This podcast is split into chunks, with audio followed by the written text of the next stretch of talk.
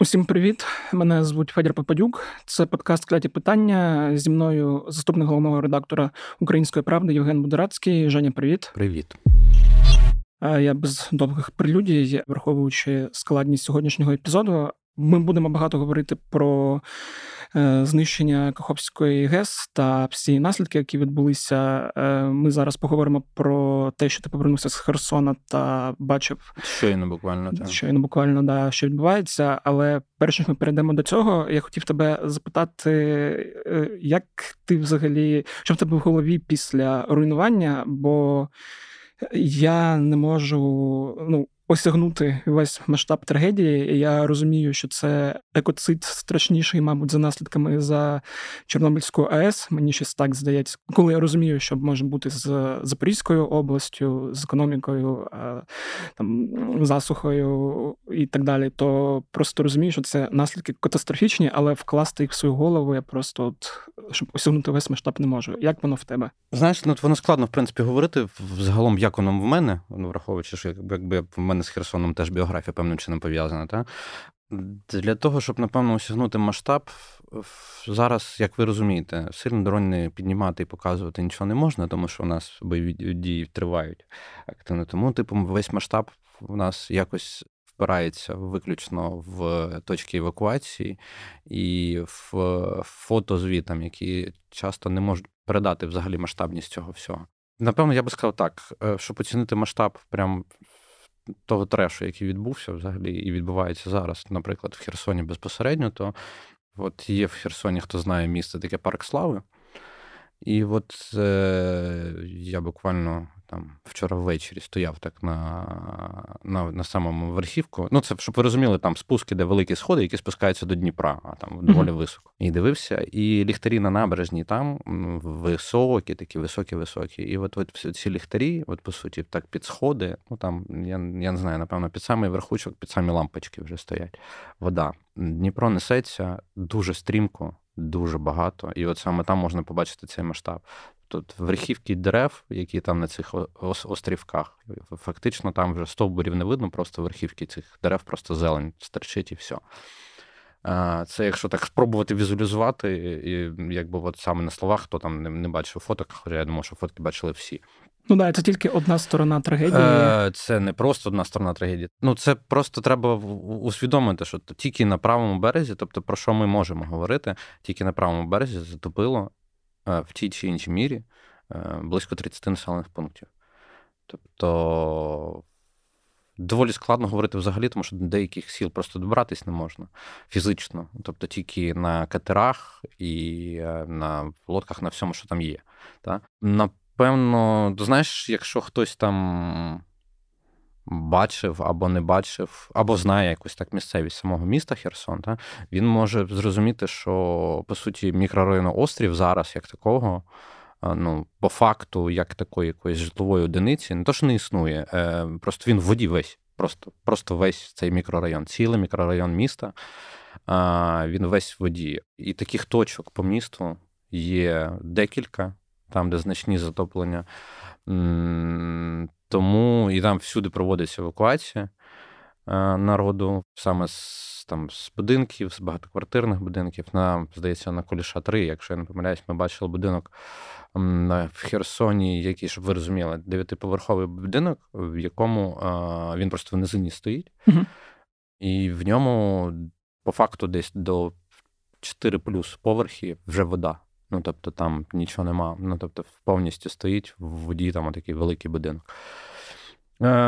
п'ять шістдесят, якщо я не помиляюсь, вчора було, начебто за ніч говорять, що вода почала спадати трохи. Десь про двадцять але... сантиметрів писала. Ну, це, знаєш, двадцять сантиметрів, це, щоб просто для розуміння всім, хто там слухатиме і дивитиметься на новини, які передають, ви повинні розуміти, що ОВА, ну, по суті, Херсонська ОВА дає е, середній, середню, там, оцю, якби, рівень, та?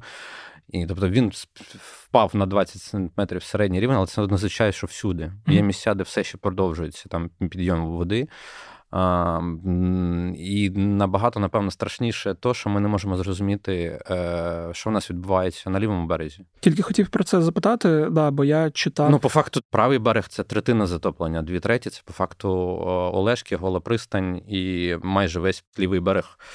Там, напевно, починаючи від двох-трьох населених пунктів поруч з берегом до чотирьох-п'яти далі, там внижче за течією. Ну, тобто, і на лівому березі, як ми бачили, що говорила окупаційна влада, їхня, типу влада, та, що від початку вони два дні взагалі не говорили про евакуацію. Ну, тобто, як, як таку.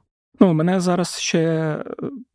обурює, коли там я бачу новини про те, що говорять зараз російські федеральні ЗМІ, применшуючи масштаб трагедії і розповідаючи там про паводок, наводнення, підтоплення, я не знаю. І ще більше обурює те, що я читав вчора на російських ЗМІ про Олешки. Я не знаю, наскільки це носить масовий характер, але історія про те, що людей не випускали з підтоплених будинків, якщо в них не було російських паспортів. Тобто... Такі історії, да, нам підтверджували теж. Для розуміння, ну, тобто, це, це вже стало загальновідомим фактом, наші пробують діставати з лівого берега, пробують евакуйовувати звідти людей. Я думаю, це історія про Катерину і сина Максима, які, з якими ми позавчора спілкувалися, якраз коли їх евакуйовували з-під Олешок. Вона дуже показова. Тобто є люди, які евакуйовують людей на свій страх і ризик. Розумію, що під обстрілами? Так, під обстрілами. Про це ми ще окремо, давай я цю доведу mm-hmm. і окремо згадаю про обстріли. Власне, проблема ж не в тому навіть часто, що фізично не можна дістатися, як також, що воно в окупації, так?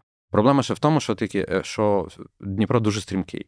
Течія скажена, як ми знаємо, через цю, цю течію ми втратили двох бійців.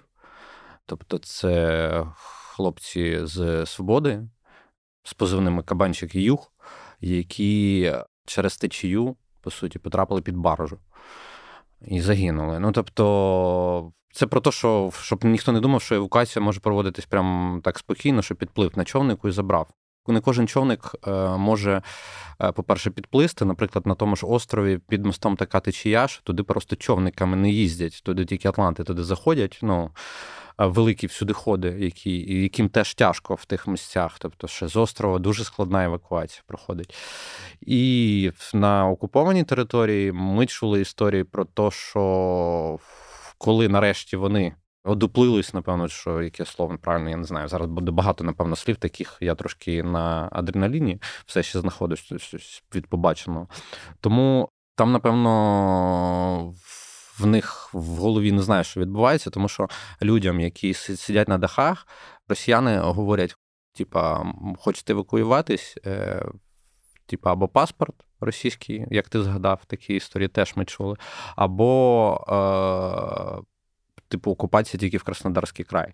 Тобто навіть люди, яких родичі є в південній частині Херсонщини, які кажуть, що ми до, до своїх родичів хочемо евакуюватись, їм кажуть, ну, тоді тут, ну, по суті, там, дохніть тут, помирайте, якщо ви не хочете. Ну, коротше, і такого трешу багато. Ми не знаємо в Голій пристані, що відбувається, тому що в Голій пристані ситуація іще складніша, ніж в Олешках. Ну, тобто, і там інформації в нас дуже мало взагалі по тому, що там відбувається.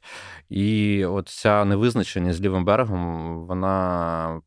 Ну, просто, ну, воно страшенно гнітить, тому що ми знаємо, що там купа людей постраждало. Ми не можемо навіть встановити кількість жертв реальних. Тобто не просто постраждалих, яких там майно змило, а яких змило. Тобто ми ж навіть порахувати не можемо.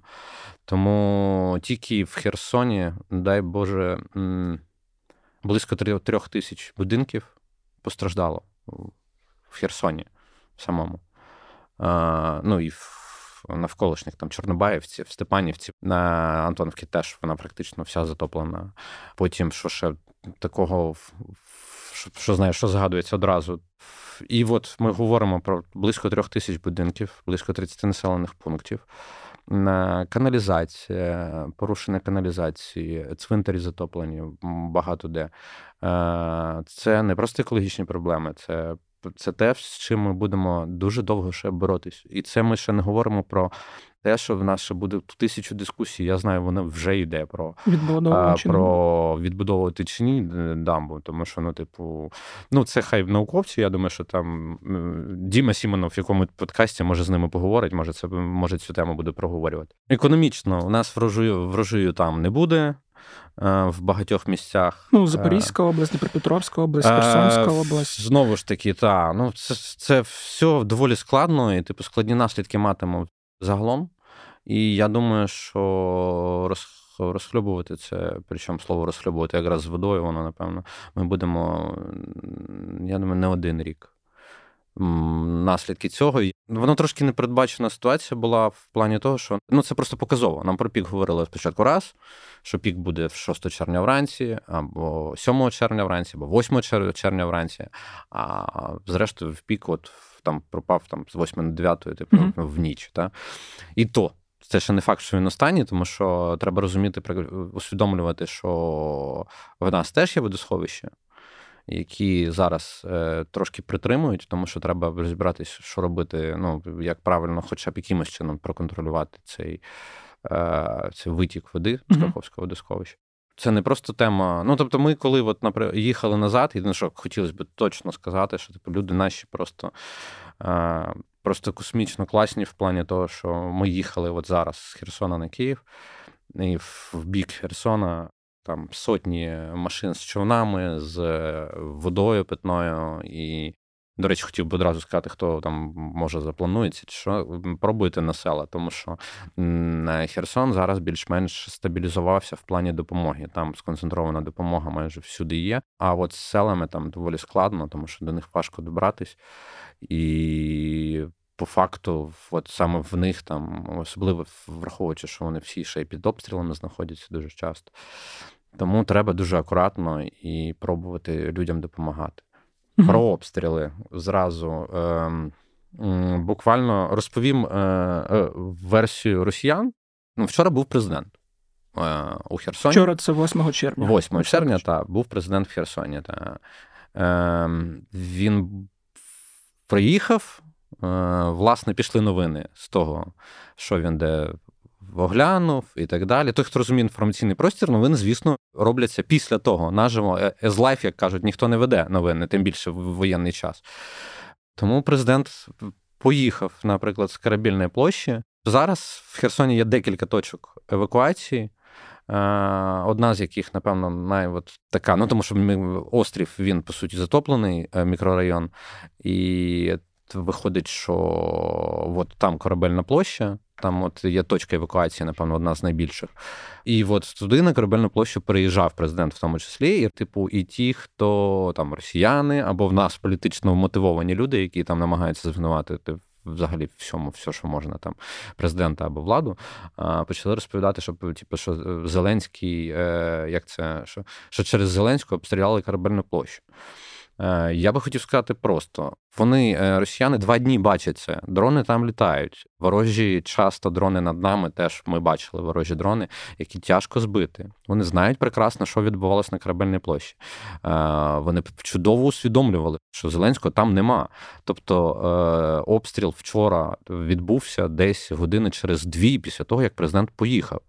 Тобто росіяни точно знали, що там ніякого президента, нічого там такого нема, тому не він був ціллю. І оце от момент цього обстрілу, це був тупо такий момент, як російського устрашення. Тобто вони тупо били по цивільних, по моменту евакуації, тобто чисто били по ДСНСниках, поліції, ну, по суті, по тим, хто постраждав, близько десять людей постраждало. Ну, волонтери. Я, я згадую ще от е, евакуацію з Ірпеня.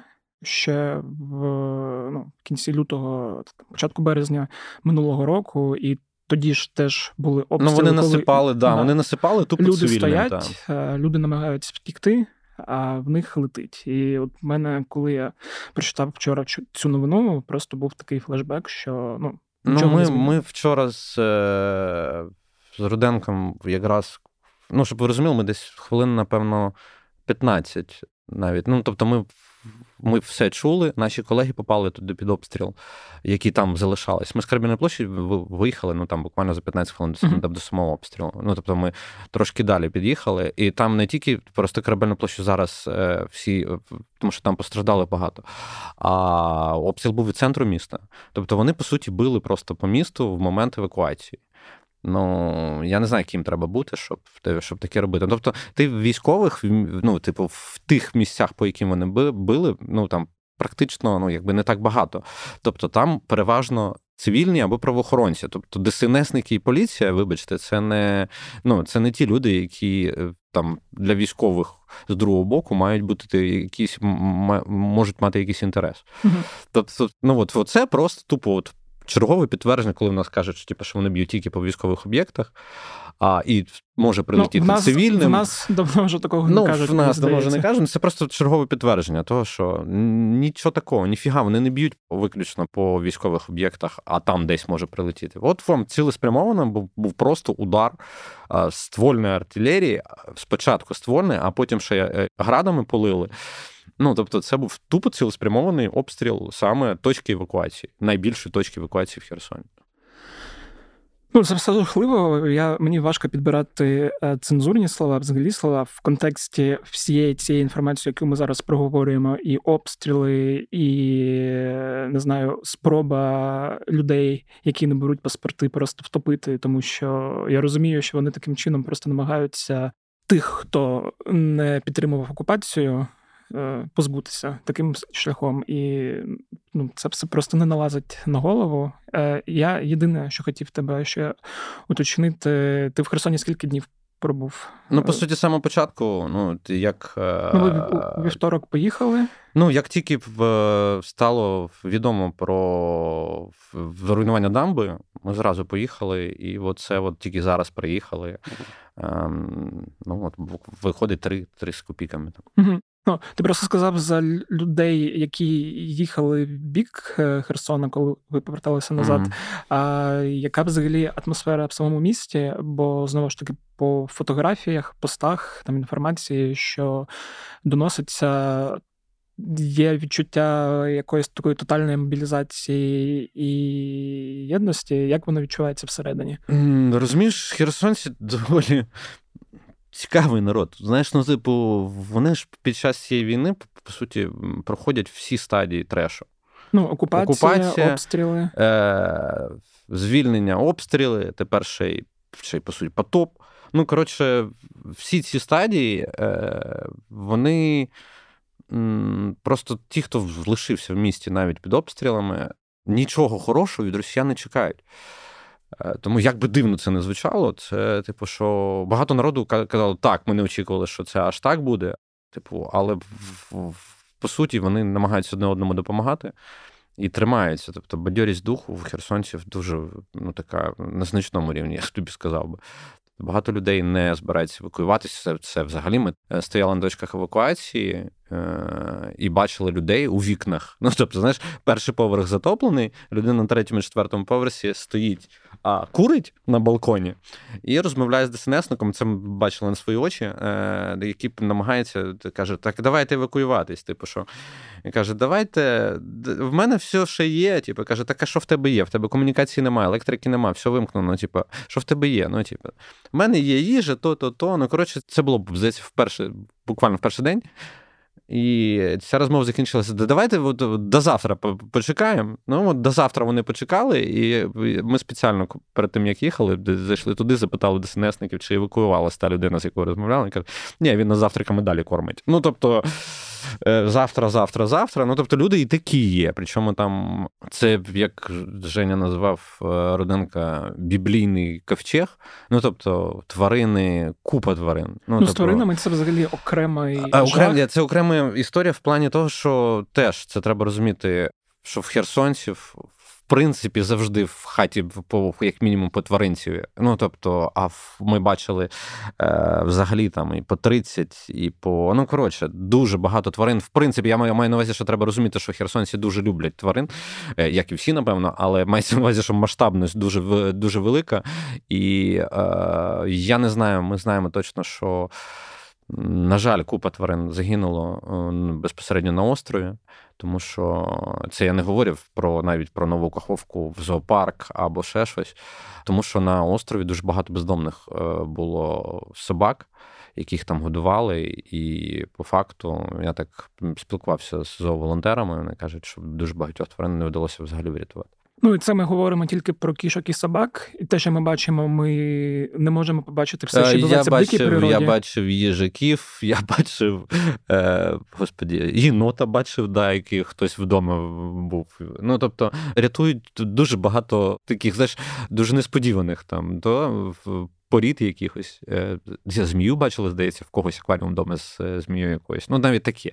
Ну, тобто, такого бачили, але, ну, якби так, дика природа – це взагалі окрема, взагалі там окремий, я, напевно, там шар цієї всієї історії, тому що, ну, уявіть собі просто, що це, по суті, зони, особливо це, це стосується островів, де тварини не можуть нікуди дітись. Кінбурська коса, яку теж затопило. Ну, тобто, їм нема куди там діватись. Ну, да, це мене найбільше лякає, і що найгірше в цьому, що ми навіть не можемо побачити фотографію, не знаю, відео, масштаб всього цього, щоб просто бути наляканими. І, відповідно, ми бачимо е, собак-кішок, яких рятують або ну, да, ми бачимо рятувати, в основному домашніх улюбленців, але, але ми, ми бачимо, бачимо якийсь маленький відсоток, і ми бачимо маленький відсоток того, що можна назвати якось з натяжкою хеппі-ендом. Ми не бачимо, власне, от цього хаосу та потопу, який відбувається. Я зв'язувався з кимось з біологів, і вони мені ще не відповіли, але хочу дуже записати взагалі про дику природу і вплив. Сподіваюся, буде аудіоверсія наступного тижня. І там до твоєї тези хотів ще додати, ти розповідав, коли про впертого чоловіка, який не хотів евакуюватися. Я так просто розумію, що в якийсь момент, коли вода спаде, люди будуть масово, не знаю, наскільки ця масовість буде великою, повертатися до своїх підтоплених хат і щось намагатися там. Ну, я не знаю, ну просто там так, комунікація, це ж взагалі, взагалі там просто нема, там знищені комунікації. Електрика, насоси, все знищено. Ну, єдине, що я можу е, сказати, що начебто втримують е, вода в кранах у херсонців, не в затоплених районах є. В Херсоні затоплені декілька точок, там дуже значна кількість населення, але це не весь Херсон. Mm-hmm. Ну, тому що в нас часто багато хто там, знаєш так, коли масштаби говорять, говорять про весь Херсон. Це прибережні зони Херсона. Ну, тому евакуйовано близько, там, десь більше двох тисяч людей. Ну, тобто, тут же ж проблема ще в тому, що місто під обстрілами постійно, і тому багато людей з міста поїхали, і реальну кількість людей, які лишались в місті, і саме в тих районах, особливо, коли говорять про острів, та, який постійно під обстрілами був, я думаю, що навіть оцінити ніхто не може. Давай ми будемо рухатись далі і більш детально зараз розглянемо, що взагалі відбулось. Перш ніж ми почнемо про це говорити, мені здається, важливо наголосити, що відповідальність за тим, що відбулося, лежить повністю на Росії. Але зараз ми хочемо обговорити версії, які існують. Бачу, як навіть і в інтернеті, і в особистому спілкуванні просто обговорення версій, воно вже викликає певну агресію, бо, ну, версія одна, винні росіяни. Ну, в росіяни винні. Да. Ну, мені тут буде навіть, напевно, буде простіше говорити, тому що я, в принципі, якраз прихильник версії підриву, свідомого. Тому мені, я не буду сильно, якби, знаєш, відрізнятись від багатьох. Але ми проговоримо да. всі, всі версії, які звучать. З єдиним питанням в мене завжди говориться, яке кому вигідно. Угу. Та? І от, ну, пер... кому вигідно, які є докази на даний момент. Так, ну от з доказами от, відео, відео ніхто не має. І це от в це впирається, що одна і друга сторона говорять про відео. Ну, типу, говорять, що відео в них нема, доказів в них mm-hmm. нема. Про те, що якби росіяни завкидують в наш інформпростір, намагаються в оце от через телеграм-канали, через все там в мозжечок кожної людини, і потім ходять і так з підмигуванням, типу, ну, наші, да? Да? Ну, типу, ні, не наші. Ну, тобто, для того, щоб зрозуміти, от треба розкласти просто, от кому вигідно, в чому вигода українській стороні.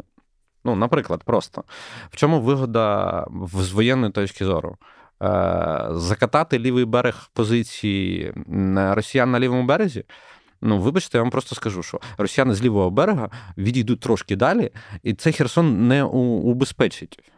Ну, тобто вони відійдуть на ці, там, навіть якщо це будуть кілометри, але все одно він буде продовжувати обстрілюватись. Ну, власне, і те, це, що власне, все, що відбулось. Тобто, він продовжує обстрілюватись. Тобто, раз, та? Тобто, позиції на лівому березі нам для того, щоб щоб що. Ну, а, давай, якщо ми вже пішли в ці поля, то згадаємо версію Шойгу, який сказав, що таким чином українські Збройні Сили хотіли зупинити наступ, чи контрнаступ, як для росіян це, да?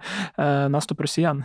Ну, це просто чуш. Ну, типу, я не знаю, це така маячня, яка просто не налазить на голову, тому що не, не, не збиралися вони наступати. Вони тупо поливали місто постійно. Просто, просто поливали місто. Нічого більше вони не робили. Вони як стояли там на тих позиціях, так і стояли. Потім, що там, е, говорять, ну, типу, от, в, в плані, в чому ми можемо виграти з воєнної точки зору. Всіх інших у нас немає взагалі. Типу, ще одна версія, да, що Кінбурська коса, та, що, що е, з неї обстрілюються Очаків постійно, тому порт не може функціонувати. І, типу, що Кінбурн зараз, по факту, затоплює, і, типу, ми убезпечуємо Очаківський порт. Е, люди, Очаківський порт не може так працювати так само, власне, не тому, що там, тому що теж вода ця е, зробить проблеми. Плюс, хто ж сказав, що туди не можна дістати, буде теж там на, на декілька кілометрів назад, що не можна буде дістати по Очакову. Теж буде все діставати. Ну, тобто, і з цього боку. І історія про те, що ми м- м- вдарили для того, щоб вище поза течією, там десь вище Каховки, щоб потім піти в контрнаступ. Ну, камон, ну, типу, це ви, ви, ви Дніпро всі знають, які... Пішка на Енергодар. Ну, Дніпро всі знають, ну, типу, там, як він виглядає. А ви собі уявляєте, типу, що навіть якби там, я вже от просто, навіть, це, це навіть гіпотетично, це навіть не теоретично. Гіпотетично, ну, от, типу, там, з, вода трошки спустилась. Ви собі уявляєте, який це мул? І що таке важка техніка? Ну, тобто, ми що, по мулу будемо йти, по болоту? І він не висохне одразу. І не те, що одразу не висохне, він дуже довго сохнутиме. Ви просто подивіться, як ми довго чекали якогось е- затвердіння ґрунту в, після весни. Ну і навіть після, да, після травневих опадів. Тому це все, типу, що от, оця версія з підмигуванням, наші, наші, нашим, це якби от ці всі, от, що на лівому березі трошки цих позицій їхніх прибрало і змусило їх вниз спускатись, південніше спускатись. А, ну, це, це ерунда, насправді. Там. А от всі ці і Очаков, заради цього топити е, е, все, ну, типу, заради цього там... Ну, коротше, це, це, навіть, це навіть коли озвучуєш, воно виглядає доволі дивно, так? Ну, я так розумію, треба ще розглянути тоді, якщо ми знову ж тут знаходимося, як би ми це зробили, бо... А, зрештою, власне, якщо росіяни, ну, типу, коли вони таке розказують, вони часто говорять про острова. Між правим та лівим берегом. Між правим та лівим берегом. Що українці там останнім часом, якщо ви пам'ятаєте, в одному з наших попередніх епізодів була історія про те, що наші виходять на лівий берег періодично. А, так от, наше нам тоді топити, якщо ми вже там пробували кудись виходити. Ну, тобто, наше нам топити, причому, ви ж зрозумієте, острова затоплені, все. Ну, тобто, там затоплені і теж із нашими вилазними позиціями, і з всім, ну, тобто, ну, це доволі дивно виглядає, взагалі, ці спроби е, натягнути е, на нас. І причому вони ж розігнали це, що навіть е, в західних ЗМІ почали бути невпевненими, хто що зробив з дамбою. Ну, це просто... А тепер давайте з другого боку. Та? Ну, там, е, винна Росія, версія, в дві версії. Так, да, бо мені здає... От, от я, я буду закінчувати тією версією, яку, скоріше за все, яку я буду відстоювати, та? А от зараз я скажу ту версію, про яку проговорюють, і там дуже часто багато там російських тих, хто вивчає війну, та? Вони на цій версії говорять про те, що Росія винна, але це не був свідомий підрив, а це була, типу, руйнація. З фоточками показують, як вона там руйнувалась там впродовж того, і просто ця руйнація мала е, кульмінацію з п'ятого на шосте червня. Давайте так. Ну, типу, мене вона, ця версія, ну, в принципі, виглядає доволі, е, як це. Вони аргументовано її пояснюють, ну, там, на фоточках, на всьому, але там Норвезі, Норвезький цей сейсмологічний інститут, або що, що, що, він фіксував вибух. Ну, тобто, там є там такі спеціалісти, які фіксують коливання. Це не про румунських, які там вже, там, здається, фейкомітстві, хтось там... Там була історія просто про те, що, я так розумію, були мінні вибухи після того, як вода і воду прорвало, і, відповідно, ці вибухи хтось фіксував. І там е, головна проблема зрозуміти, о котрій саме відбувся прорив. Там... Ну, так, от ми... І от, от ця історія про те, що... М- Власне, навіть якщо на цій, на цій версії там якимось чином там, е, враховуючи, що поки повного там розслідування неможливо як факт, е, навіть якщо б ця версія була, що типу, що вона руйнувалась, руйнувалась, руйнувалась, це руйнування сталося виключно з злочинної халатності російського керівництва. Здається, тиждень тому самі росіяни показували документи, типу, що Мішустін – це їхній прем'єр, і що, типу, що по суті сказав, що не треба нічого з нею робити. Ну, типу, там до нього зверталися, він там листом відповів, що та не треба нічого з нею робити. Ну, типу, вони нічого не робили на, на, на дамбі для того, щоб якимось чином за нею слідкувати, і щоб вона якимось чином функціонувала. Ну, це там, друга. До речі, потім ще була... Історія, ну це вже в наступну версію, і якщо це вже такий великий пазл складати, що той же Мішустін підписував документ, в якому ну, розслідування всяких таких надзвичайних ситуацій на новоокупованих їхніх територіях можна не проводити. Тобто... Ну, тобто, щось підірвалося, ну, ну та, можна не розбиратися, можна хто, не що, куди. І... Так от, і, ну і власне зараз я перейду до третьої. Як мені здається, абсолютно, ну, на ті версії, на яким наполягає українська влада, і яка, в принципі... Ну, дивіться, якщо от з другої версії перекочувати в третю, да, вона я називається... Тут, я б тут уточнив би, єдине, по третій версії, ми з тобою якраз перед записом це проговорювали, що там теж можна поділити на дві версії. Перша версія – це цілеспрямоване, от по максимуму влаштувати геноцид і все розвалити, от влаштувати те, що вони, власне, не влаштували. Друга версія, що вони хотіли щось маленьке під топ, але оскільки росіяни-росіяни, то вийшла катастрофа. Ну, от, знаєш, з другою версією, ну, типу, що хотіли маленький під топ, але вийшло, що вийшло. Ну, ем... Не, я в неї просто не дуже вірю, тому що це, прикинь, скільки це прораховувати треба. Ну, тобто, щоб затопило просто острова. Mm-hmm. Ну, острова, блін, оце, до речі, це теж багато хто не... Це специфіка така. Острів – це мікрорайон в Херсоні. Острова – це те, що знаходиться між правим і лівим берегом від Херсона, ну, там, умовно, до Олешок. Mm-hmm.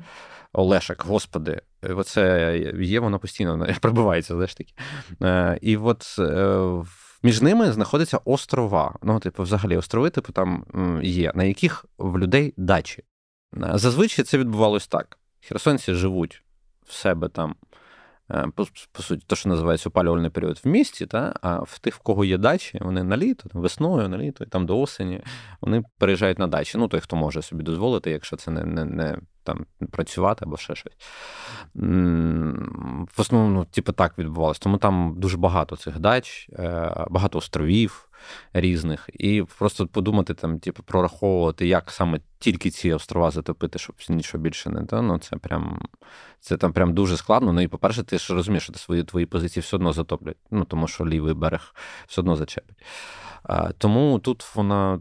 Таке, ну в мене плаває воно в голові. Mm-hmm. В ну, плані, я, я там... просто хотів її проговорити, так. Бо воно таке ж mm-hmm. гуляло, і е, я бачив там, власне, теж певні пости, які писалися росіянами в Телеграмі в ту ніч, і як вони версії міняли десь от в районі четвертої-п'ятої. Тоді переходимо до версії, якої ти притримуєшся, і якої притримуються, в принципі, ну, власне, просто ми українці. Говоримо, якщо кульмінація, то чому з п'ятого на шосте? Mm-hmm. Чому саме в ті дні, коли почали голосно, гучно говорити про наступ? А, чому саме, саме в цей день? Отак, ті, хто, до речі, відстоює там версію номер два про саморуйнування, тобто яке відбулось в тому числі за рахунок вибуху в листопаді, коли вони тікали, що вони там підривали частину там дороги і все. от прям в п'ятого-шостого вони відстоюють, що кажуть, що там дощі були. Ну, і, власне, дощі були на Донбасі, а не там. Хто близько до Дніпра живе, от я, здається, минулого тижня та в трьох-чотирьох і в Черкаській, то, ну, близько Дніпра був. Ну, там, типу, ну, не було там таких дощів, щоб от можна було говорити, що зараз якийсь пік паводку, там, поствесняного чи щось таке. Ну, і, власне, це сталося тоді, коли росіянам було вигідно. От знову ми повертаємось до першого питання. Кому вигідно? От тепер про вигідність. Що вигідно росіянам? Як мінімум, по суті, от ми там говорили про острова, про якісь територіальні можливості, форсування Дніпра, там, та-та-та. По факту вони Херсонський напрямок для нас вирубили. Ну, тобто, на такій воді або по тому ілу, мулу, який там буде, ми форсувати Дніпро фактично не можемо. Але коли ми там готували нас, тобто їм, враховуючи, що цю, ця велика дуга від Херсонської області, Запорізької, Донецької mm-hmm. і наверх туди Луганської, та, отак велика дуга, треба розуміти, що ми, власне, як сторона, яка планує атакувати, ми знаходимося всередині цієї дуги. І от всередині цієї дуги відстані менше, ніж вони знаходяться на зовнішній частині цієї дуги. Тому їм з логістикою максимально складно. І коли ми, е, от, скажімо, по всій дузі, ну, типу, ми не кажемо, звісно, ми не розкриваємо планів, де ми будемо атакувати, і, а це значить, що ми постійно тримаємо, ну, тобто, їх е, в тонусі в плані, що це може відбутись по всій дузі. По факту, після того, що вони, ну, типу, що вони зробили з Каховською дамбою, по факту вони нам вирубають весь низ, і роблять собі простіше. Ну, тобто, вони можуть, скажімо так, не сильно очікувати, що це буде от якраз на Херсонському напрямку безпосередньо. Ну, тобто, вони... Це перше, що, це, що їм вигідно, з одного боку.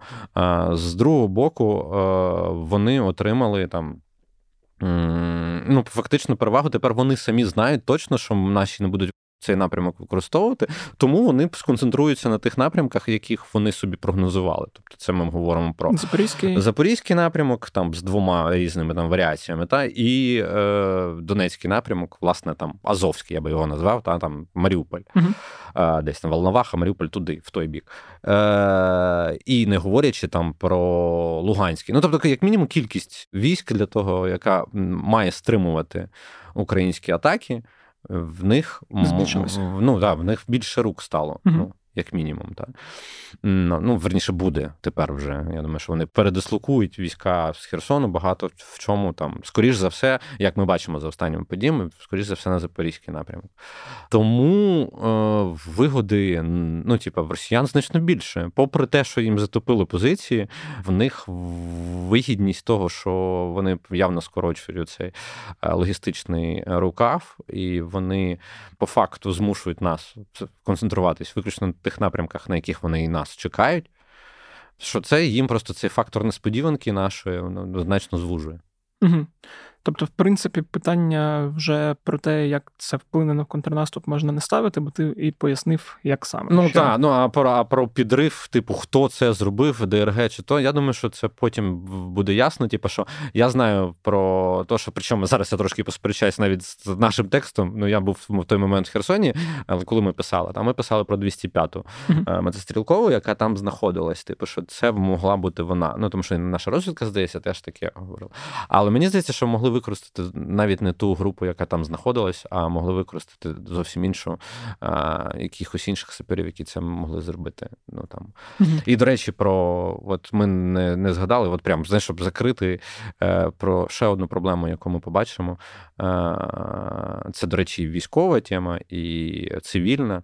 Е, мінні поля позмивало, тобто міни пішли наверх. Тепер, коли це все, ну, стихне, жодна, ну, з сторін не знатиме. не знатиме, де вони, де вони ляжуть. Тобто, в нас це, по-перше, це підриви людей будуть цивільних масово.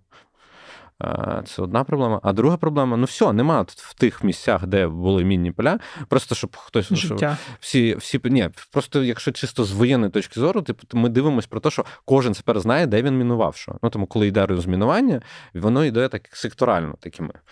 Там, той сектор розмінував, той розмінував, той розмінував. І вони, в принципі, ну, десь більш-менш усвідомлюють навіть, як е, ворог це робить. Ну, тому що є певні правила мінування. І розмінування теж. А тепер що розміновувати? Ну, там, мінні поля поплили. де ми зараз побачимо міни, оці всі вибухи, які там хтось в версії показує, типу, біля Каховської дамби, що, типу, вибух якийсь, це міна. Ну, тобто, і таких от е- неконтрольованих вибухів може бути дуже багато, на жаль. Ну, да, я розумію, що навіть на майбутнє це просто територія, яка на десятиліття закрита, тому що, щоб провести всі ці розмінувальні роботи, знадобиться купа часу, купа техніки, купа грошей і ну, купа всього. І от я згадав про це ще один, щоб останнє, що росіяни нам закидують, це, типу, чому б нам могло бути вигідно, типу, що Крим залишається без води. Вибачте, ми хочемо в Крим назад. Ну, тобто, нащо нам, нашому Криму влаштовувати проблеми? Ну, тобто, це зовсім нелогічно виглядає навіть в... Просто ти в голові думаєш, що, типу, що ми хочемо вернути Крим, ну, саме тому давайте ми його лишимо без води, не знаючи, як вирішити цю проблему на роки. Угу. Ну, і враховуючи, що Крим поки що залишається з водою. Тобто... Ну, та, і плюс ми отримуємо вже, за попередніми тільки даними, ми отримуємо півмільйона людей без питної води на Дніпропетровщині, які, по суті, отримували цю питну воду за рахунок насосів Каховського водосховища. Ну, тобто, і всього цього. А що буде робити Кривий Ріг, Нікополь і багато міст? Це велика-велика катастрофа, яка просто, ну, нам точно створює набагато більше проблем, аніж е, намагаються росіяни випітлять з приводу того, що е, які в нас вигоди можуть бути.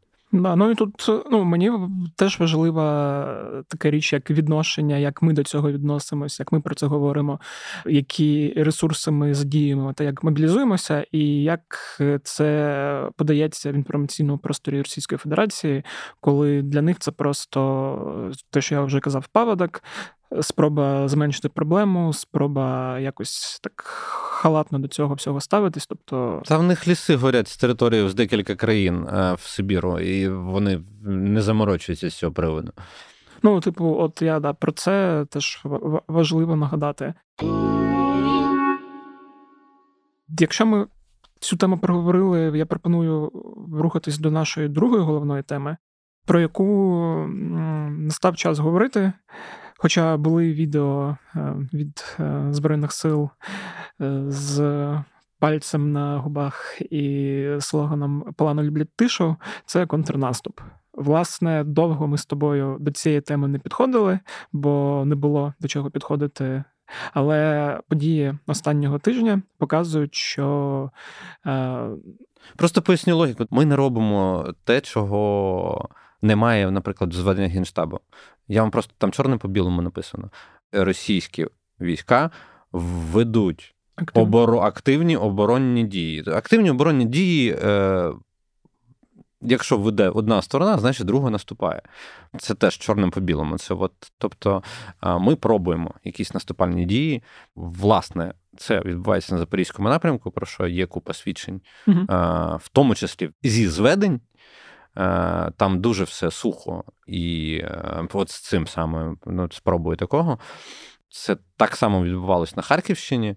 На Херсонщині, до речі, не зовсім так само відбувалось, але цього разу знову вибрали про тишу. Ну, окей, тиша – це... Давай ми будемо говорити не про те, які там плани в нас. Ми їх не знаємо, слава Богу. Ну, якби знали, то... Да, якби знали би, то це було б доволі дивно, насправді, якби знали журналісти про це.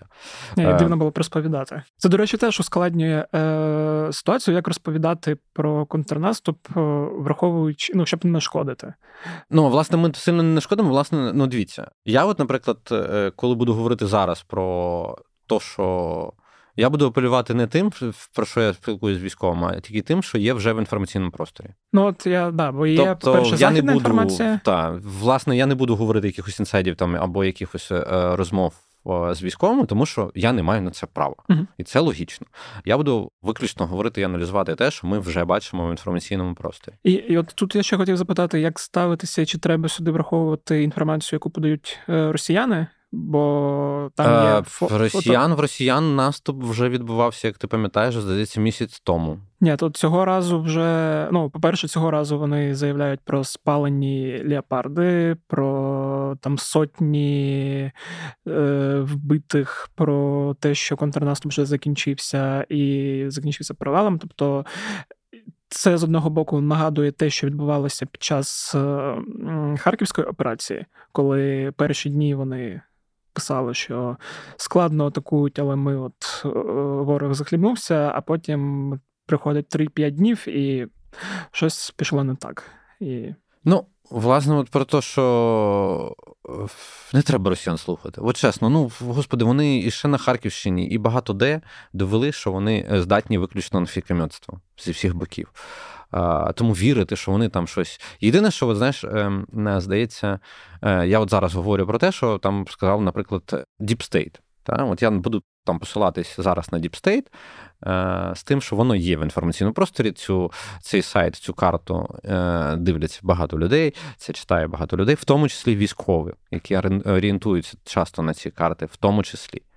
Е, тому е, і Deep State говорив якраз про той леопард знищений, і він пояснював цю ситуацію на пальцях. Е, і на пальцях було пояснено, що от так, так, так і так сталося. Ну, типу, так була спроба а, піти в, ну, це, напевно, не в наступ, просто спроба наступу на одній з ділянок, на якій на міни е, нарвалась колона. Е, для того, щоб розуміти, як там правильно говорити або ще щось, треба зрозуміти, що ні леопарди, ні французькі там ем ікс десять, які теж бачили там фотки з ними, це ж не, ну, це не вундервафля. Ну, тобто, сказати це слово. Це не може бути прям, знаєш, суперзброя, яка не знищується або щось. Коли іде атака, просто нагадую, для того, щоб атакувати, треба одразу розраховувати, що втрати будуть в тебе в три-п'ять разів більше, ніж в тієї сторони, яка обороняється.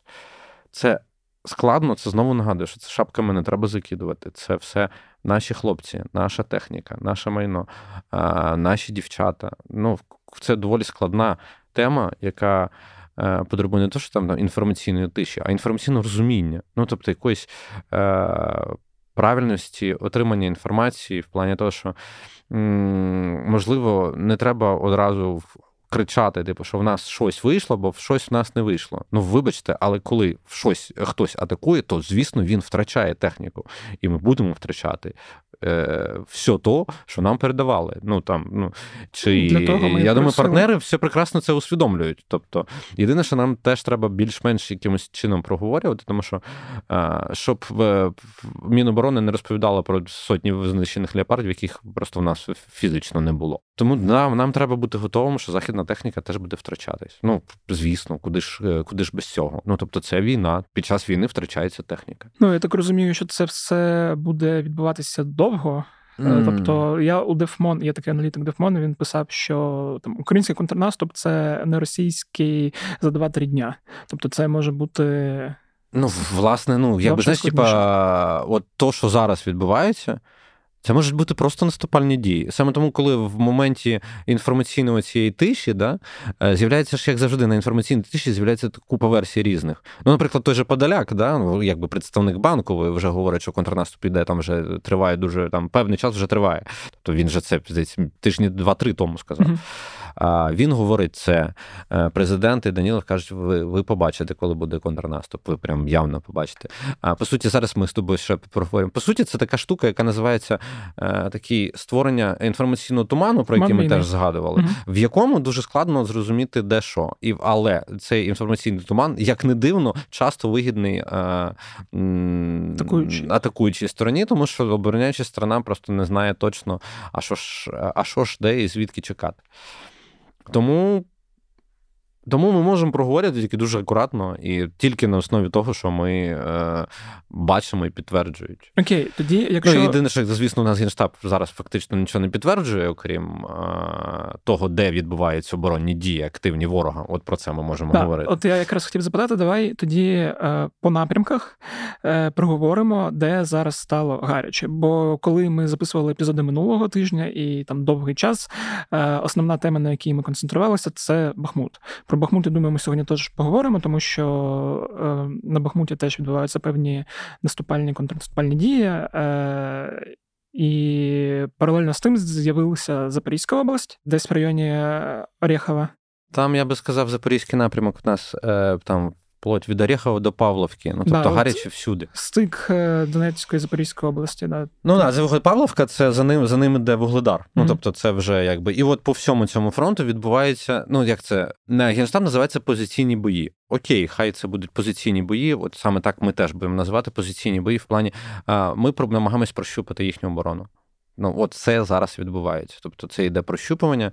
Е, ну, власне, я кажу, що я оцінюю те, що відбувається, а не кажу там якісь там, що от... Тому як це розцінювати, це ви самі будете дивитись, ну, тому що в нас декілька напрямків там в районі е, якраз там Оріхова, в там північнішій Васильівки. Ну, по суті, коротше, якщо ви... Ну, власне, треба буде... Е, окремий, напевно, епізод знову провести по Запорізькому напрямку в плані того, ну, типу, що там де, в плані, що там де, і, що і, і навіщо, що, що там треба. Тому що, ну, там стало трошки... Чи буде це основним напрямком, ну, там, якого там, ймовірного наступу або ще чогось? Я не знаю. Ну, тобто, чи може це просто розвідка боєм, це, це там відволікання від якихось інших напрямків. Це ніхто вам не скаже зараз. Я сподіваюся, що це ніхто не скаже. Або скаже, а вам здасться вірити в це чи не вірити в, в цьому інформаційному тумані. Запорізький напрямок додався активно. Є дуже такі гарячі події на Донецькому напрямку, на Авдіївському напрямку, на Мар'їнському напрямку, на... Ну, на Бахмутському напрямку. На Бахмутському, так, в районі Брехівки. Ну, власне, ми боремось за пануючі висоти навколо міста. Тобто в нас багато пануючих висот навколо міста на флангах Бахмута було, навіть коли ми говорили про те, що росіяни нас звітом витіснили, саме з міста. У нас багато панівних позицій було, але якщо ви пам'ятаєте, останні перед витісненням останні там, там дні, тижні, то ми в нас активно відбувалися контрнаступальні дії на флангах. Власне, вони продовжуються зараз. І ми боремося за панівні висоти навколо міста для того, щоб, в принципі, унеможливити, верніше так, для того, щоб знищити бажання росіян там знаходитись. Угу. Це по Бахмуту, якщо говорити. Ну, якщо ми що... говоримо про Авдіївку, е, можемо так просто коротко, щоб вже, знаєш, там, типу, закриваючи в, в, цю тему. Ну, я так просто хочу ще додати те, що ми минулого епізоду проговорювали по Бахмуту, що якщо нам вдасться витіснити їх, це ж теж матиме гучний інформаційний ефект, бо Вагнер, який там вбив купу людей і купу часу на те, щоб це захопити, просто... Після цього проходить там місяць, і українські збройні сили повертають. Ні, ну, кажучи. Дуже хотілося ну, б, да. Звісно, дуже хотілося б, але ми побачимо. Ну, це все складно, і це все е- складними силами дається. Е- з напрямків ще, напевно, можна говорити знову про ту саму Масютівку на Сватівському напрямку, на якому росіяни активно наступають. Е- ну, там стабілізувалася ситуація в плані того, що якщо в них були минулого тижня якісь успіхи, там, тактичні, та, невеликі, то зараз стабілізувалося в плані, що в них тих успіхів стало значно менше, і тому додається ще в нас, на жаль, ще північніше, там, якраз тої самої Масютівки до Куп'янська. Куп'янськ зараз у нас під ударом, верніше, там, напевно, околиці, навіть не околиці, а навколишні населені пункти над Куп'янська. Ну, тобто, росіяни теж щось роблять. Вони не стали і не чекають, як всі думають, що вони стали і будуть. В Генштабі це назвали активна оборона, ну, взагалом, типу, що росіяни. А я би це сказав, що в них наступальні дії продовжуються на багатьох напрямках, все ще продовжують, і в них все ще є бажання захопити Донбас. Ну, то ми там... Знаєш, Мар'їнка, напевно, найбільше таке от свідчення зараз після Бахмута от цього бажання. Тобто вони постійно намагаються і штурмувати, штурмують, штурмують, штурмують. Там дуже часто, ну, враховуючи, що Мар'їнка все ще не є їхньою.